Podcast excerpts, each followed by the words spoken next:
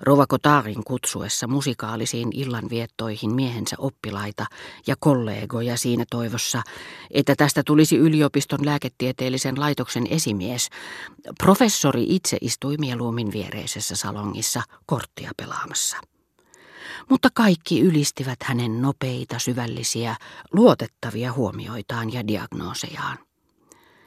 Mitä taas tulee professori Kotarnin isäni kaltaisen miehen seurassa harrastamien käytöstapojen tekemään yleisvaikutelmaan, niin on syytä ottaa huomioon, että luonne, joka meissä tulee näkyviin elämämme kypsyysvaiheessa, on usein alkuperäisen luonteemme kehittynyt tai kuihtunut, korostunut tai väljähtynyt muoto, mutta ei aina – Joskus käy niin, että se on entisensä täydellinen vastakohta, nurin käännetty vaate.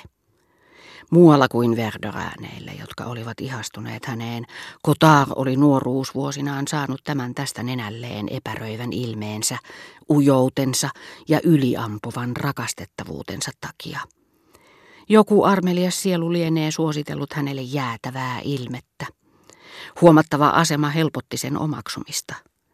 Kaikkialla – paitsi Verderäänien piirissä, missä hän vaistomaisesti muuttui taas omaksi itsekseen. Hän oli kylmä ja etäinen. Enimmäkseen vaiti, mutta itse varma puhuessaan, ja piti huolta siitä, että sai aina sanotuksi jotakin epämiellyttävää. Hänen oli helppo kokeilla tätä asennetta potilaisiin, jotka eivät tunteneet häntä, ja olisivat suuresti hämmästyneet, jos heille olisi kerrottu, ettei hän ollut luonnostaan epäystävällinen.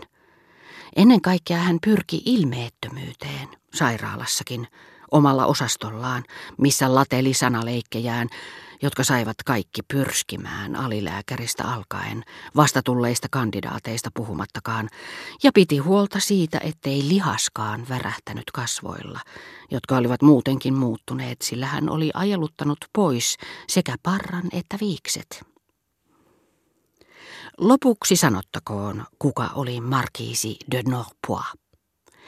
Hän oli toiminut täysivaltaisena ministerinä ennen sotaa ja suurlähettiläänä 16. toukokuuta, mutta siitä huolimatta ja monien suureksi hämmästykseksi hänet oli sitten monasti valittu edustamaan Ranskaa huipputason valtuuskunnissa, jopa valtiovelan maksua valvomaan Egyptiin, missä hän taitavana finanssimiehenä oli tehnyt maalleen suuria palveluksia.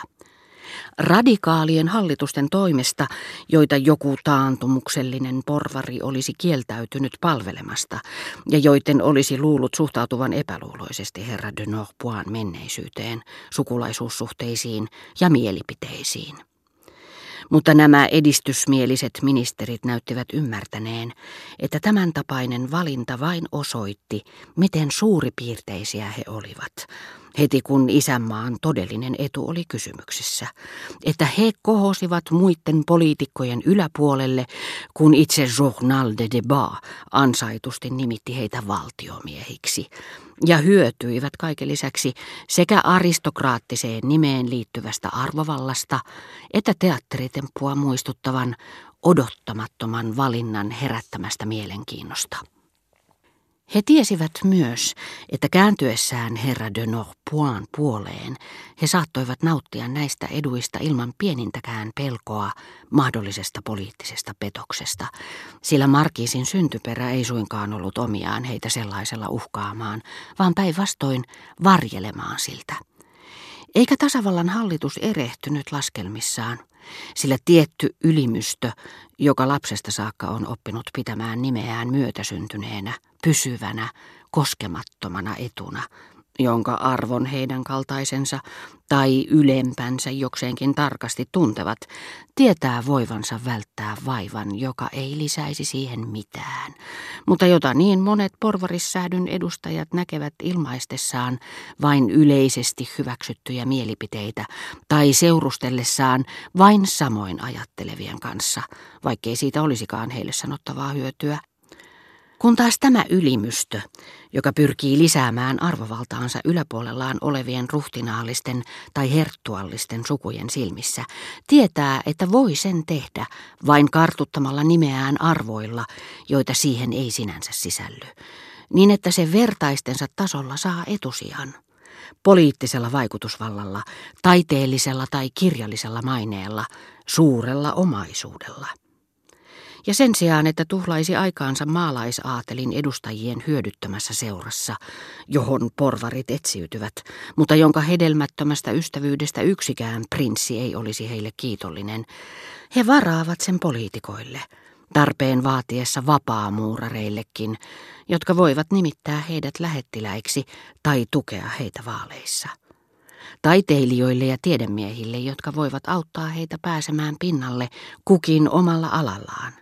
Lyhyesti sanottuna kaikille, jotka tavalla tai toisella lisäävät heidän nimensä hohtoa tai auttavat heitä solmimaan edullisen avioliiton.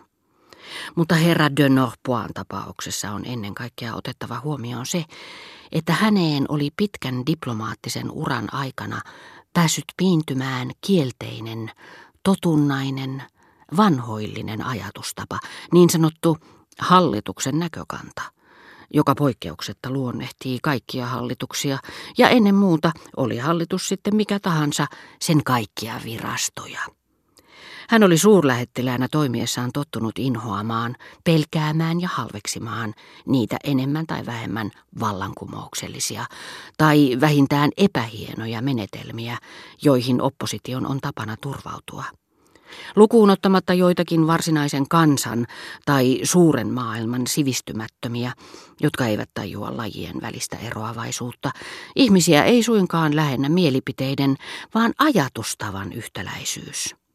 Joku Le Gouvain kaltainen akateemikko, klassisen kirjallisuuden ihailija, olisi kernaamin kiittänyt Maxime Ducampin tai Mézierin Victor Hugosta kuin Claudellin Boileausta kirjoittamaa ylistystä.